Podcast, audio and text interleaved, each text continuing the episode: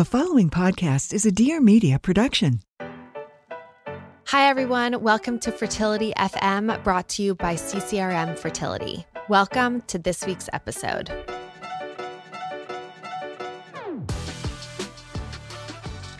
So, just to get us started, I have a six year old and then tried and tried and tried to have another after multiple miscarriages. Decided to go through freezing embryos to then do IVF. Hit like a rock bottom right before I was about to do a transfer and decided like I couldn't go through with the transfer.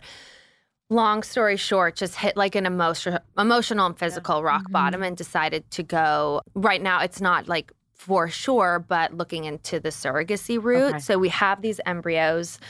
And what I'm learning is that every experience is so unique, but there are a few things as women that we can do mm-hmm. to make sure that we're doing whatever we can in our control. And that's why I'm so excited to talk to you two today, Siff and Dr. Knopman, who are who are having experience in this and who obviously deal with this on a daily basis. So I guess let's just start with you, Dr. Knopman, like your your experience in fertility, like how you got started and why you got started and what you're doing now.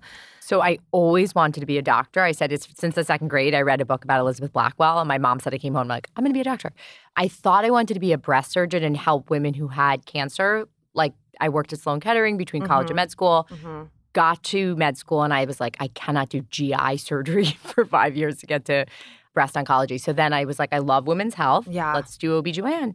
And then once I was in OB, I thought, wow, I find hormones so fascinating. Mm-hmm. I think I'll be a fertility doctor. Mm-hmm. And then once I got into this space, I was in like I was in a unique time period because egg freezing was sort of being born when I was a fellow. Mm-hmm. So I was very lucky because I was there in, at NYU in the initial studies, and then I really devoted most of my career to fertility preservation for cancer and for social reasons. Ugh, amazing.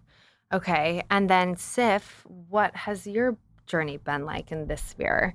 So I was telling Dr. Knopman, and you obviously know, but I don't have any kids, but I have a business that is three and a half years old. Like it's literally my child. And Your full time toddler. it's like yeah. truly like, Mhm. and obviously like I, this, like I'm joking because it just cannot be compared, but I feel like my entire life is my business right now. Mhm. And I cannot imagine having a child right now. Mhm. And I was like literally just in the car with my EA and I was like, you know, I have friends who have businesses at the same stage that we're at and they're moms, and I don't know how they do it Mhm. because to me, like, this is so all consuming. And I run the business with my husband. So it's not like, you know, he has his own thing and I have, like, this is like our thing, you know? Mhm, So mhm. I just turned 32 like four days ago.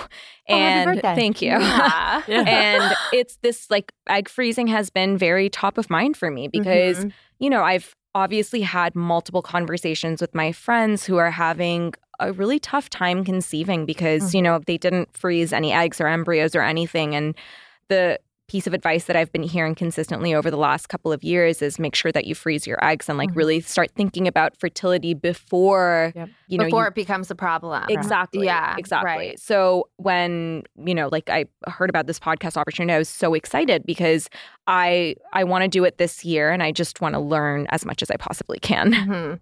We spoke about that because we said you're at like the sweet spot age, Mhm. right? Yeah. Where like if you don't do it, then your chances of it working go down a little bit. Yeah. So like that's really the age to do it. Interesting. Yeah. Cause at 32, I got pregnant with Sunny like really easily. Like I mm-hmm. went off birth control within a couple months, I was pregnant. And then at 34, and this isn't to say like this is just my experience. And so it's hard to talk about this stuff without talking about your own experience. But I also want to put the disclaimer out there that like this is just all our individual experience. So not to like Absolutely. judge your own compared to it or think that your outcome is eh, you know label your outcome because it looks different. But anyways so i then yeah had a really hard time. And we had like two autopsies after the miscarriages. And they said that they were just like chromosomal issues. So after the four miscarriages we decided to do the embryo freezing.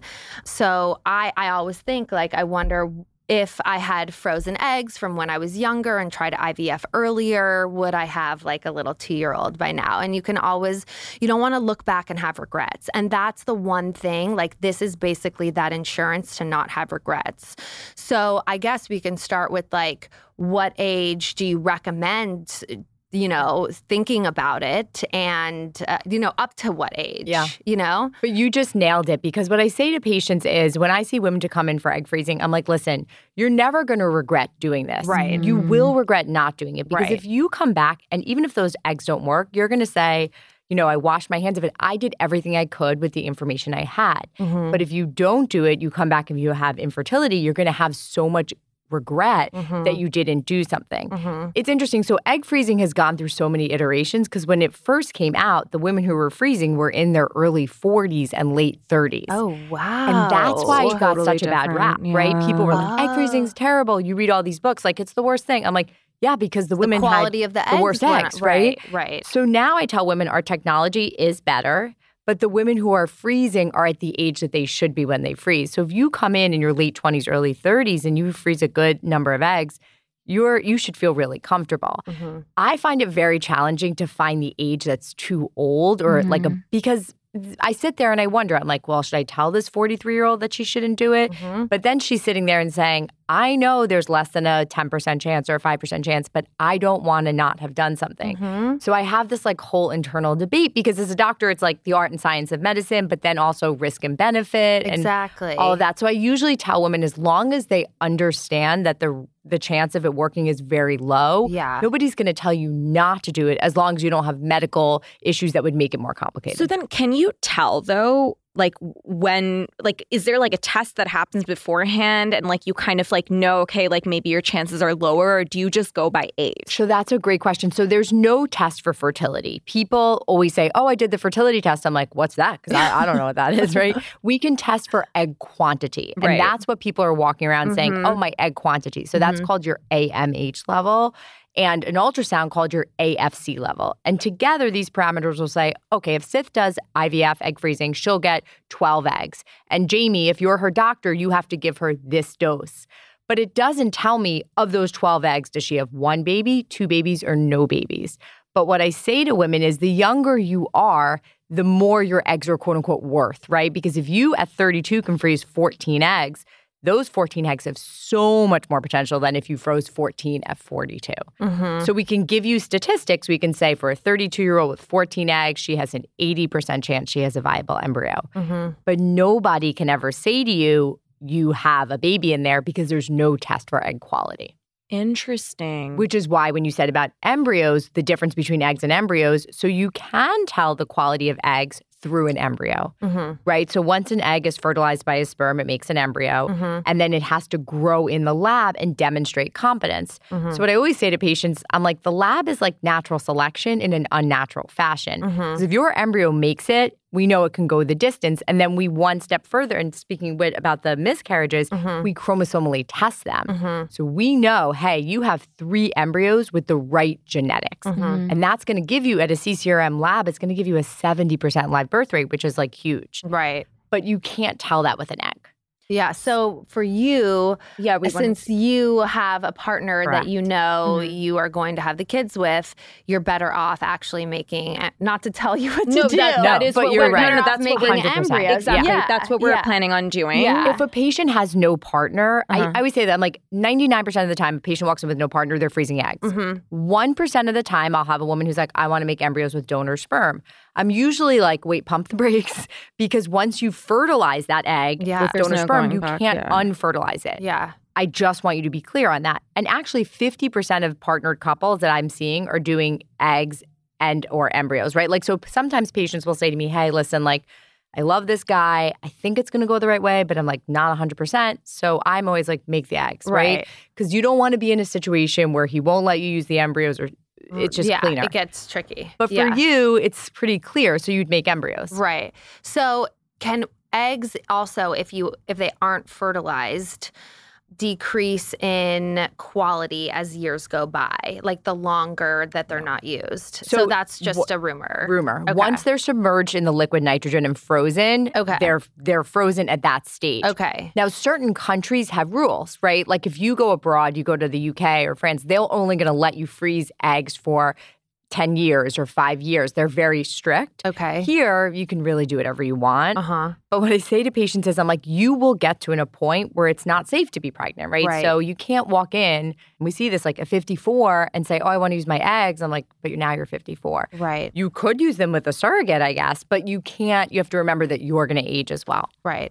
Okay. So you're going down the road, uh, road of egg freezing. You find a CCRM, Mm-hmm. and what is like the first doctor's visit? Like, what's the journey from beginning to end of egg yeah, I need like Yeah. Yeah, and like physically granularity. too. Too like, what is? How do you feel afterwards? I mean, I know when I got my eggs taken out, what it Yeah. felt like, but just yeah, walking us Did you do you did you did embryo so I right? did egg retrieval Uh-huh. and then made embryos. Got it, yeah, okay. so I, I did it essentially, right? The front half, though, is exactly the same. The Yeah. shots, the ultrasound and blood work, the egg extraction is the same whether you freeze eggs or freeze embryos. So that's all the same. hmm Most people experience in those 10 days bloating. Some people feel fatigued. I've also had people say they feel super energized.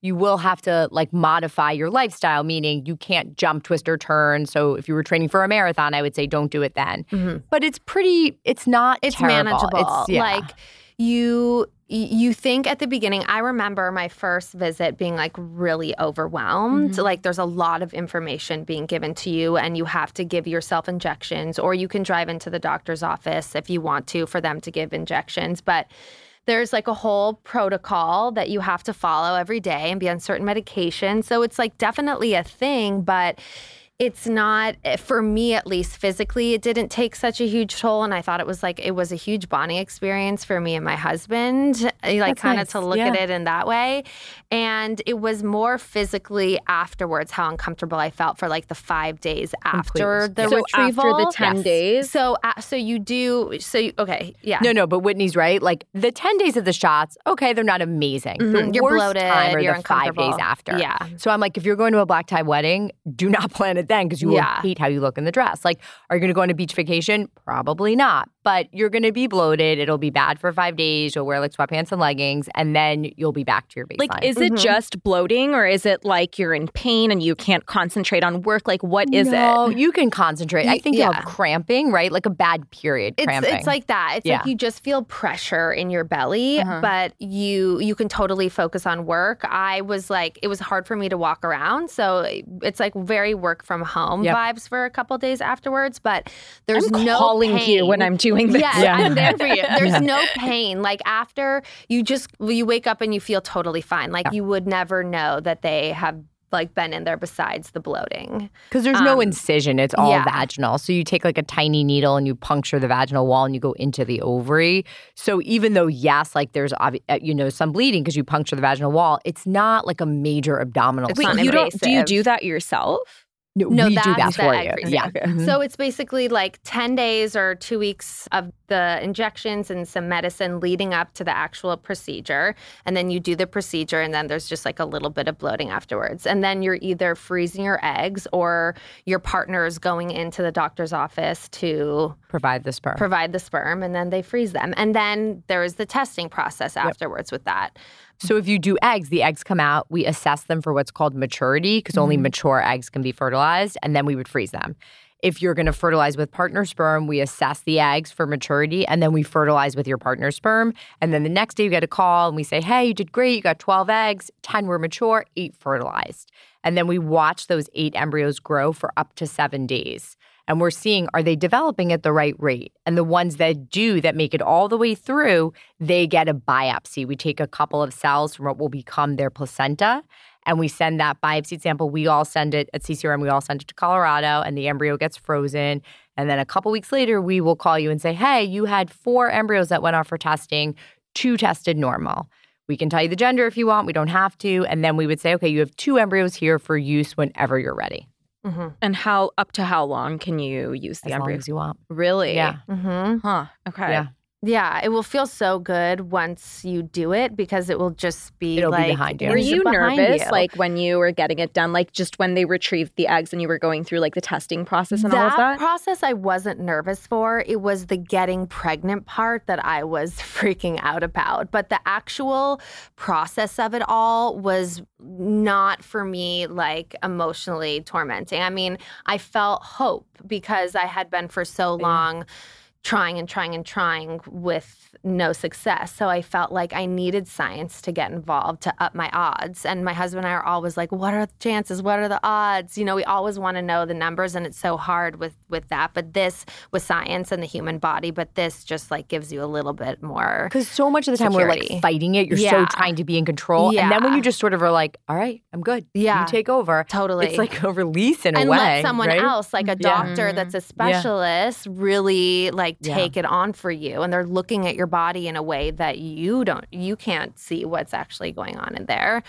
So, in look, like thinking about CCRM, what factors? Like, I know you're probably thinking about where should I go to do Yes, this? Like, exactly. what fa- what question should someone be asking when they're looking for a place to go freeze their eggs? I always say the success of somebody's IVF cycle comes down to the IVF lab.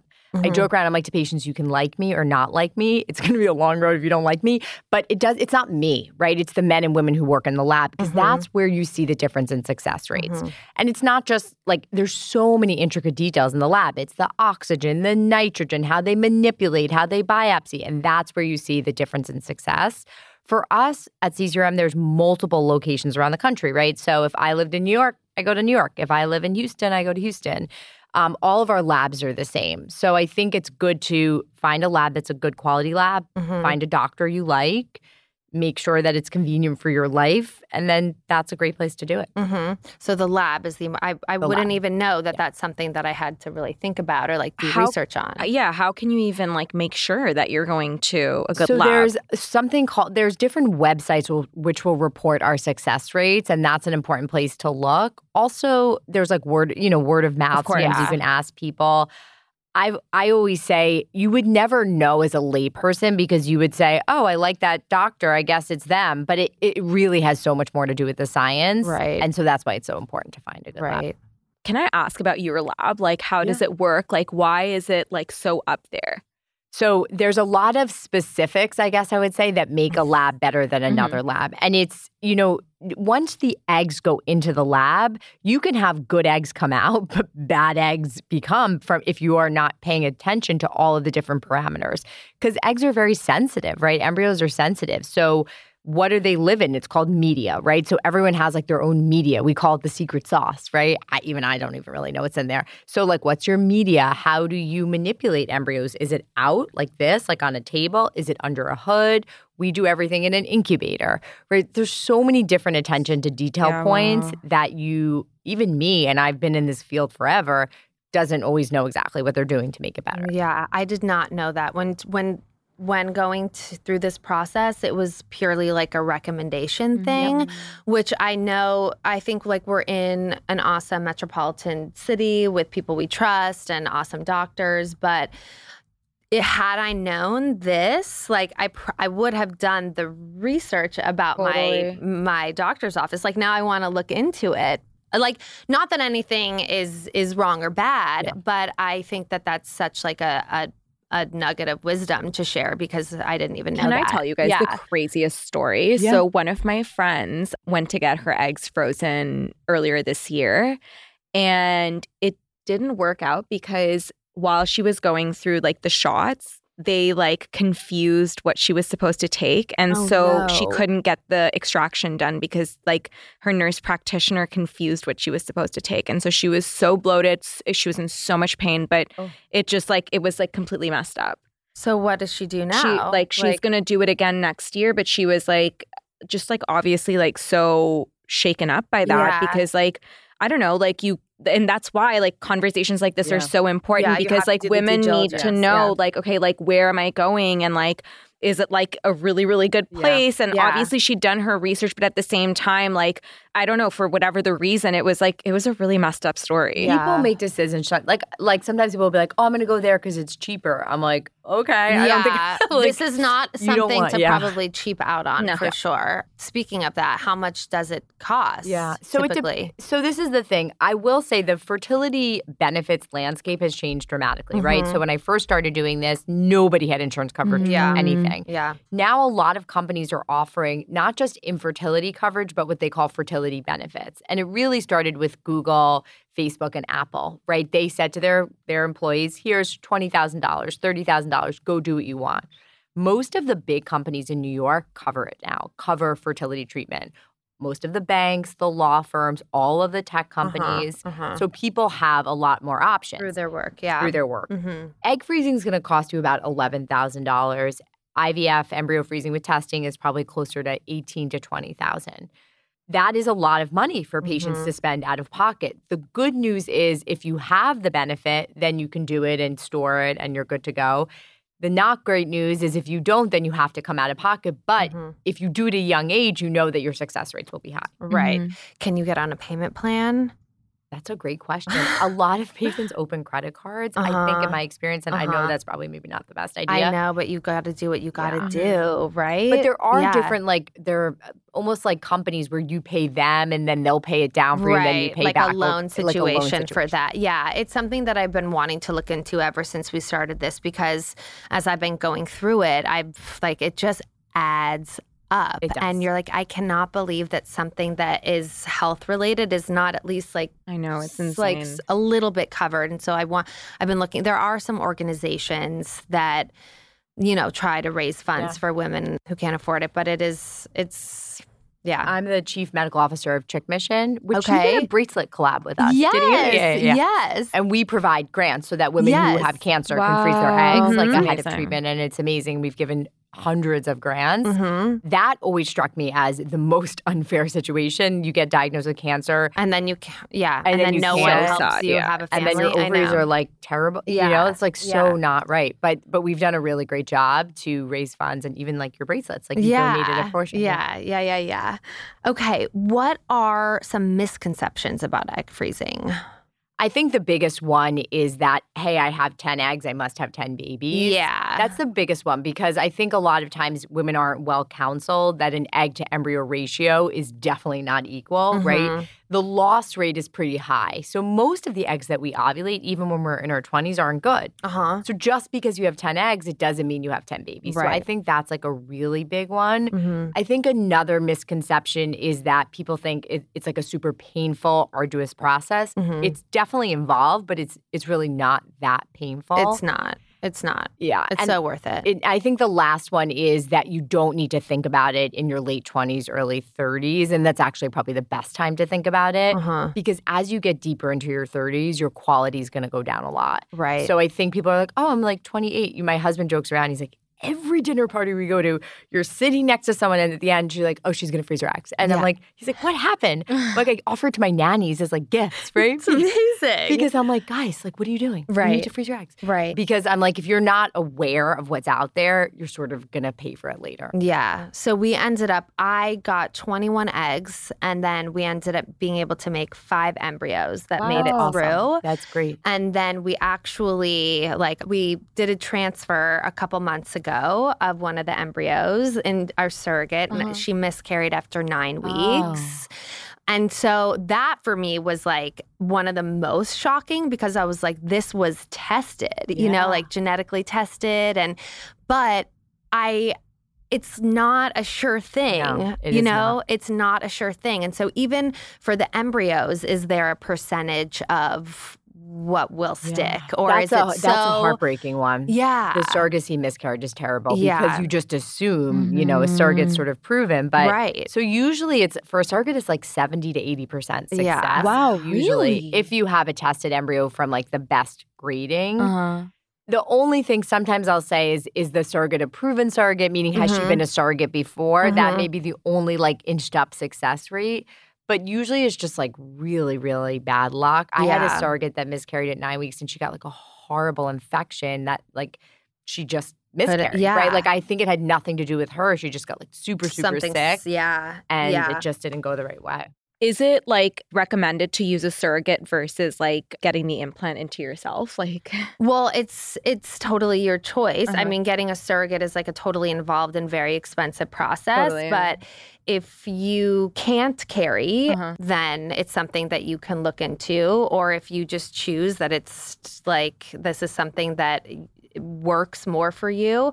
But I think that it's it's like a personal preference and also a financial a Yeah. financial thing. Some women Yeah. need it because, let's say, they may have no uterus or they may have a medical contraindication, like breast cancer patient. you know, you have breast cancer, you can't get pregnant immediately if you had a hormone sensitive cancer. So a lot of those patients will use surrogates. Mm-hmm. If you have, like, let's say you have really bad diabetes, like there's other medical issues, or it's by choice, right? Mhm. You could just say, this is not something that's going to work for me right now. Mhm. I would Like- like, to use a surrogate. Yeah, for me, it was just like I've miscarried so many times. I've tried for five years now. I am at a rock bottom. Like, I was just, my life was revolving around it. I was depressed, like losing weight, still kind of like it affects me mm-hmm. on an emotional level. And so for me, it was like a little physical and that a, and a, a lot motion, emotional. And I feel at first I struggled with it because I was like, everyone's going to judge me because I didn't try to do the transfer and I didn't do everything that I possibly could to get Honestly, pregnant. like- and then I and, and they're like going to look at it as this privilege that I oh. that my family can afford. And then I got I started talking to people who use them and. I shed. I it took me talking to other people who had been through it though to like help shed that, but it took me some me time to come to terms Yeah. with I it. I just I do not understand people having opinions oh, on I agree. somebody else's body, like and somebody else's family decisions. Like I- just I don't get it. Like Mhm. it's you don't know them, and even if you do, like I don't know. know what I think it is? Sometimes I think it's like insecurity about yourself yeah, and you're you just push it on scared. other people. Exactly. So I'm like, you're feeling something, and therefore you're pushing it on that person. Like, That's why projecting. care what Right. that person does? Like, right, it's not. In fact, it's not affecting you. Nobody's asking you to pay for it. right. Es- So especially because like pregnancy is like I don't know. It's like it's such a it's such a tough process. You know, like it's not straightforward or easy for anyone, and it's Mhm. So I don't know. I it's like where is your compassion and humanity if you're making comments or judgments about someone else's journey? It was more like that. I thought I, that I was afraid of what people were going to think, not even what they would say.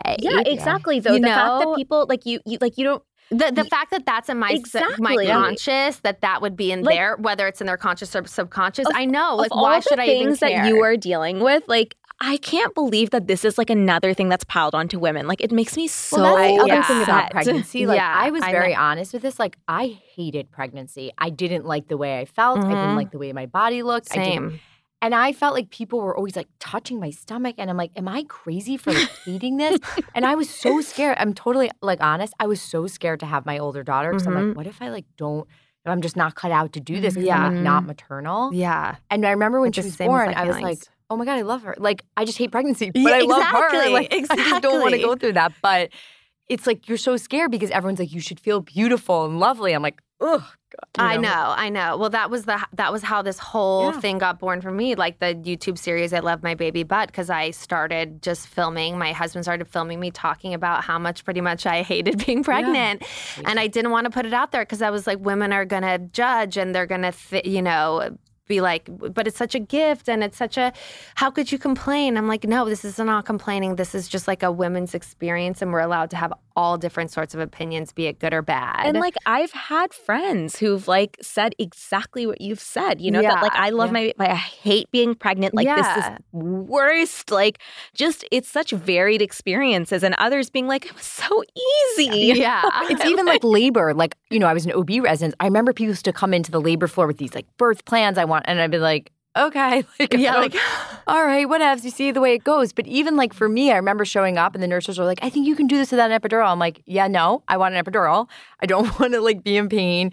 People like push their own feelings of how labor is supposed to go on you. And I'm like, yeah, I, even the breastfeeding. I'm like, I know. You don't want oh to my breastfeed. Don't breastfeed. Like, why is everyone all over you? Yeah, no, you're in a good place now because it's. I mean, I think that there it has come a long way. It like has, social yeah. media has come a long way, and being able to just be like the real you as a mom is okay, but it is. It's hard no matter what, Yeah. right? People are always going to say like what they feel. Oh, I wouldn't have done that if I was pregnant. I wouldn't Yeah. go there. I wouldn't do this. I remember even breastfeeding my younger daughter. I was like four months and I was like, I hate this. Why am I doing this? Like I was back at work, I was pumping. And my pediatrician was like, you should just go out for a steak dinner. I'm like, what? That's the worst advice I've ever. so then I like bought that Similac. I opened it up and I was like, I'm never looking back. Like, yeah, who cares? Like, I don't care. I I, d- just couldn't do it anymore. yeah. You know, and you But- find your little army of people that you actually trust Correct. and listen to, and then you just like tune out the rest of Yeah. the nonsense. so true.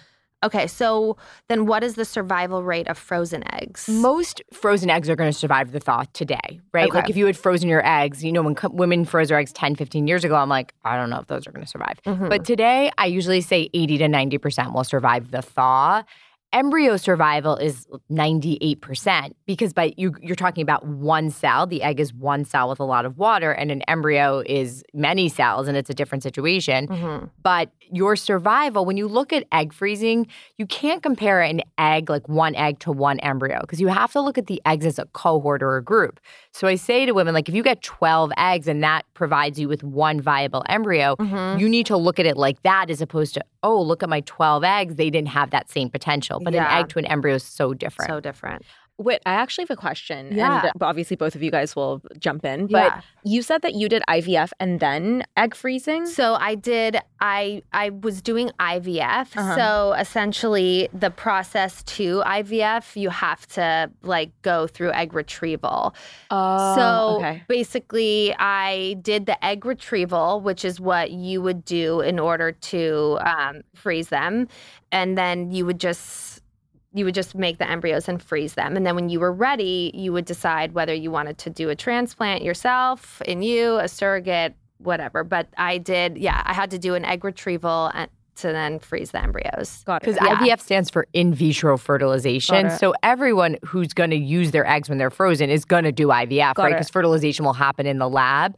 But either it happens immediately when you're freezing embryos or it happens delayed when you thaw the eggs and fertilize with your sperm source. Yeah. Got it. Okay, that makes sense. Yeah, no, that's good because I didn't know any of this stuff prior to this either. Yeah. Oh, most people don't. Like no, sometimes people think like I've heard people be like, "Oh, I get pregnant when I have my period." I'm like, "No, no, that's wrong."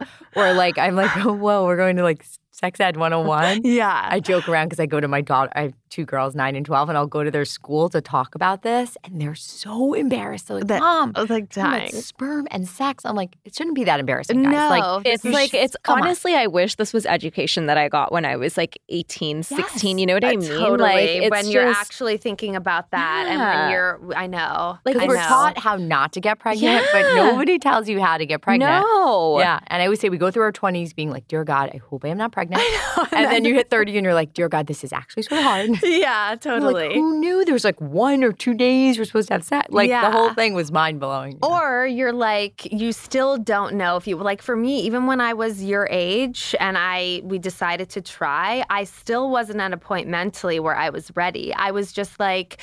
I, I we I know we want to do this. I'm just gonna like throw caution to the wind and just go for it. Like who knows how long this is gonna take. And then when I mm-hmm. actually got pregnant, I was like, shit, like this is real. I can't believe I'm actually doing this. But it almost was just, at least looking back on it for me, like the best way to do it because it, mm-hmm. I wasn't overthinking. But I think right now it's also you're in like prime like career building mode and you if that's what feels true to you that's what your gut tells you that you need to serve then obviously like lucky for this that you have yeah, this and option that's Completely the thing. Like, it's Yeah. it's insurance at the end of the day, you know. And like, I think like people are so different. Like, I've had friends who are like, I just knew I wanted to be a mom, right? And yeah I was talking to my EA in the car, and I was like, yeah, you know, I think I want a kid at some point. Like, it would be nice to be a mom at some point. But when I have looked at what I've wanted my whole life, like, yes, like I at some point I Mhm. would like to have a kid. Mhm. But for me, like my entire purpose in life was like success and Yeah. career, you know, Yeah. like that was my thing. And Yeah. so I would give anything for that. But, you know, you're I- not ready to give you're Yeah. not ready to like bring something else in that will derail that exactly. And I have so much respect for that. And I think that's so powerful for you to be able to like acknowledge and admit because so many women are so scared to be honest about that and are afraid that they'll be judged, that they're putting their career before what, re, you know, life, society expects from us. But that's why we can do this. And then who knows, you can use them or not. exactly You know what I Exactly. mean? Like whether it could never be time or you could think five years down the road when the business is Exactly, a little like- bit more off the ground. You're so lucky to have these. That that's the thing, and like Yeah. that's why it's like it's conversations like this are important because Yeah. I mean I don't know like where else do you learn about stuff like this? You know, like it's not you don't Yeah. learn about it for me always- until you had to deal yeah. with it. Like what about for That's you? why you were like, I have to write the book You because we need need to. absolutely because you go to your do. GYN, right? And she or he says to you, oh, you need a pap smear, like STD testing, maybe a mammogram. But nobody really sits with you and is like, hey, what are your fertility plans? And Mm-hmm. I've thought a lot about this. Like, why don't we? Is it because we don't want to bring it up as an OB? Do we think it's like we're being invasive? But that's sort of your job. Like, we should start Totally. to talk about it and say, okay, if you think you want to do something like a career, maybe you should freeze your eggs or at Yeah. least check your egg quantity. Because if you check and you're low, maybe you need to do it now. Like then Mm-hmm. at least you have data. And that's the thing. Like I get it. Egg freezing is expensive and I'm not here to push like, oh, everyone should do it. It's but you should just know your options because if you don't know, then you're gonna be really screwed and you're It's gonna be true. really mad. Yeah. You know, it's not Yeah, the being in the dark is like not it. No, It's not the vibe. no. You always want to know what all of your options are. Just out of curiosity, like on a daily basis at CCRM, like what are you most dealing with? Would you say? So my career has morphed into I'm the director of egg freezing for the whole country. So I would say 70% of the patients I see now are egg freezing. Okay. which it changed. You know what changed? The pandemic. So during the pandemic is when the ins- like people freezing eggs skyrocketed. Uh huh. First, I thought it was because well, people are at home.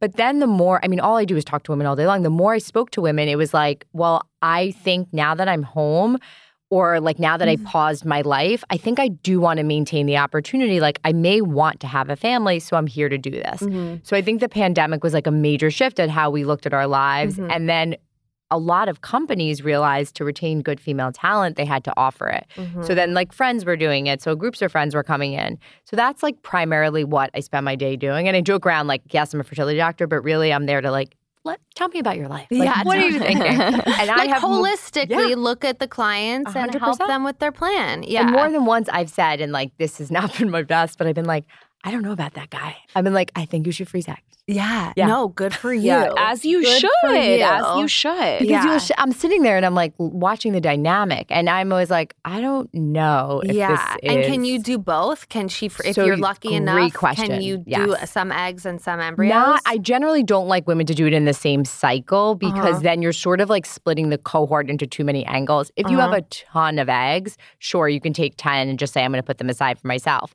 But if you get 10 eggs, I'll say, listen, do a round of eggs and do a round of embryos. And then you have your own stuff for the end of the day, should you need to use them. And like, then you're not beholden to a guy.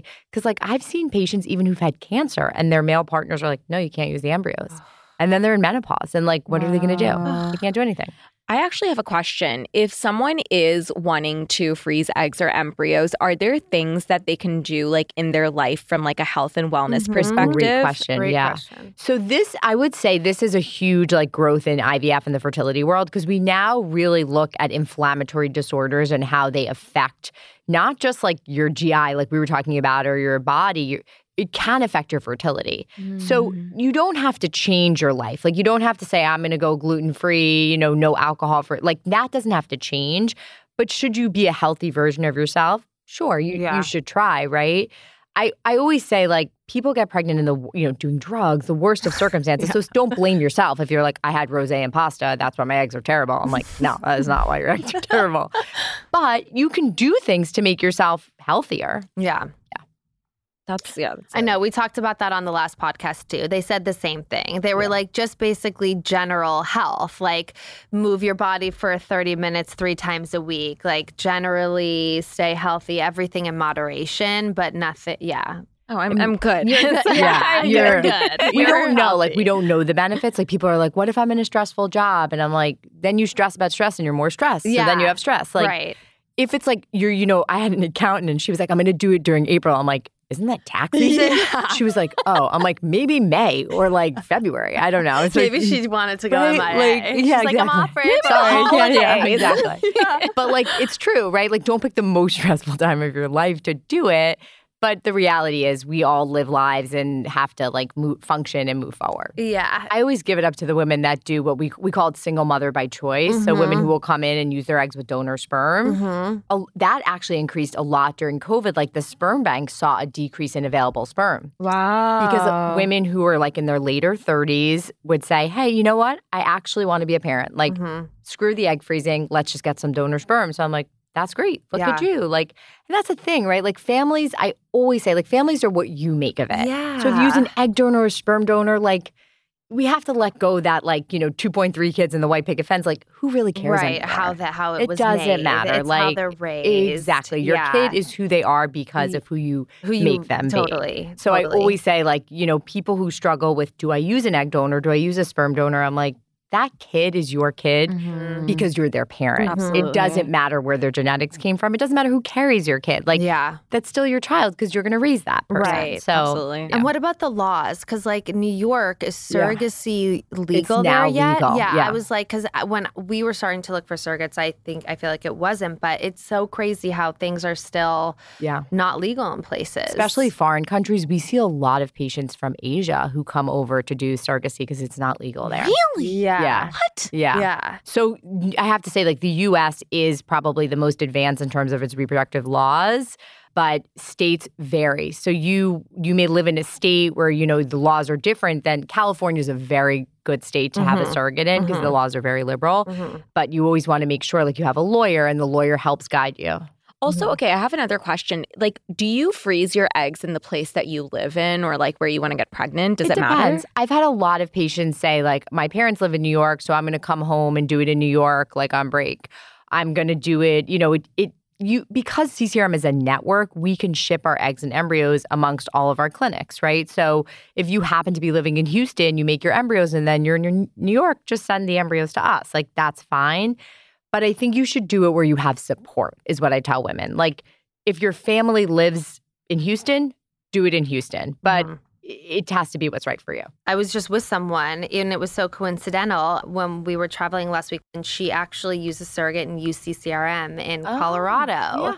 And she was like, "Tell them that they they've been amazing." Yeah. And like, I wouldn't. Ha- I tried. She tried for years. Well, and CCRM Colorado is where it all started. Yes. And I always say this. I so I trained in New York, and everyone used to send their patients to Colorado when they couldn't get pregnant because CCRM was known to be like the best fertility clinic in the really in the world. right. And then they started to open up satellite locations where they would train the lab, and then like they, they would hire the doctors. Mhm. So all of our labs are the same, but all of the success came from the Colorado location, Got it. and that's why they're known to be who they are. Okay. And then I have one more question. Yeah, sure. So, with our specific embryos, we got like grades and Mm-hmm. whatnot, and we're told technically which ones were the strongest, and and you know down the line. One was not tested for sex because maybe it was like a little bit on the weaker side, so they didn't want to do that testing. But we ended up putting one of the embryos that was weaker because it was a girl mm-hmm. because we wanted a girl. Yep. And so I'm just wondering like they say it's weaker but they're like it's still great. Yeah. And that's what's confusing, you know? So, So, this the what what happens is the the embryo grade and the day it's tested. So embryos can be biopsied on day five, day six, or day seven of their life. Day Mhm. fives are the best, then day six, then day seven. So we generally will pick a day five embryo first, and then we look at its grading. It gets two letter grades. Mhm. There's AA, AB, there's C's, there's D's. So we'll always go for the A's, then the Mhm. B's, and the C's, the D's. It doesn't mean if you put back like a DD, you're having a DD child. People Yeah. always ask me, I'm like, no, Yeah.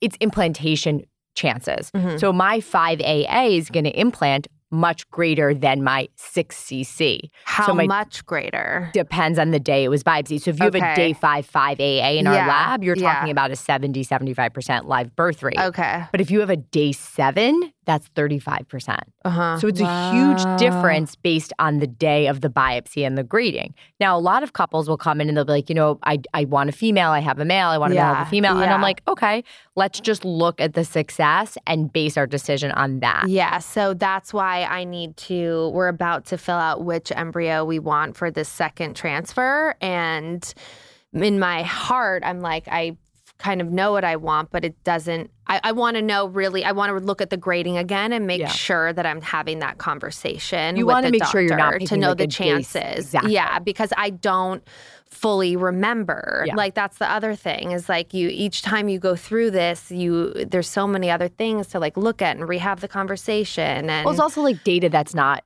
like for you. Like I always say, I think sometimes we forget as doctors, like patients are not doctors, right? So Yeah. we will pick up the phone and be like, "Da, da, da, da," and then hang up.